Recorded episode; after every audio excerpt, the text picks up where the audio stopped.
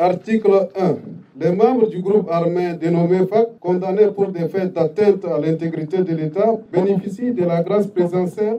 Le chef de division et de gestion pénitentiaire Tabsou Hassan, lisant l'acte du président de la transition, accordant la grâce présidentielle aux 380 personnes ayant participé au combat au cours duquel le président des Bipères avait trouvé la mort en avril 2021.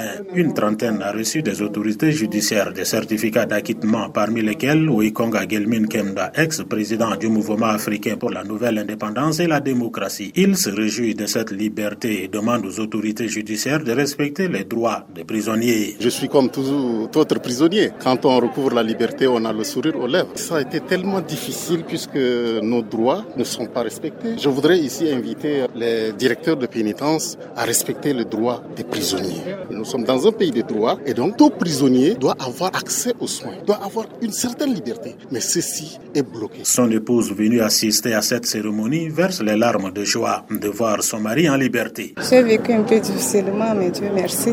Aujourd'hui, mon époux est libre. Je suis vraiment contente et je rends grâce à Dieu pour cela. Faisant partie des prérogatives régaliennes du président de la République, il peut l'accorder à tout condamné, a déclaré au micro de VOA Afrique le ministre de la Justice, Ahmad Mohamed Alabo. L'élaboration de la politique d'exécution des peines et mesures privatives et restrictives de liberté, ainsi que l'application des mesures de remise de peines, de grâce et d'amnistie constituent de nouvelles visions de plus haute autorité pour contribuer à la mise en place d'une justice impartiale, équitable et accessible à tous. Ces démarches magnanimes constituent sans nul doute un gage du rétablissement de la confiance entre les fils et filles du Tchad dans la paix sociale. Le directeur des établissements pénitentiaires d'Ougri, Abakar Saleh Ibrahim, interpelle les bénéficiaires au respect des lois en vigueur pour ne pas retomber dans les erreurs. La prison est un lieu de rééducation des personnes en conflit avec la loi. C'est pourquoi nous demandons aux bénéficiaires de cette grâce présidentielle d'être exemplaires au sein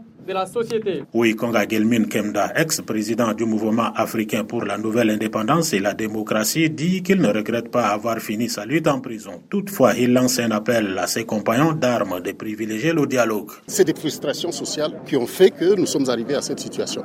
Maintenant que nous sommes euh, engagés pour la paix, et si nous changeons de comportement, je ne vois pas où est le problème. Aucun homme ne peut refuser la paix. Et je m'engage à lancer un appel euh, au gouvernement tchadien à discuter sincèrement avec nos compatriotes qui sont à l'extérieur. Le Sahara a avalé tellement de Tchadiens et nous ne pouvons pas continuer à nous entretuer ainsi. Les manifestants condamnés et bénéficiaires de la grâce présidentielle retrouveront incessamment leur liberté. Les 139 autres non jugés, le ministre de la Justice informe que leurs dossiers sont déjà dans le cabinet d'un juge d'instruction et que leur situation sera également examinée avec diligence. André Kodoumadingar Djamena pour VOA Afrique.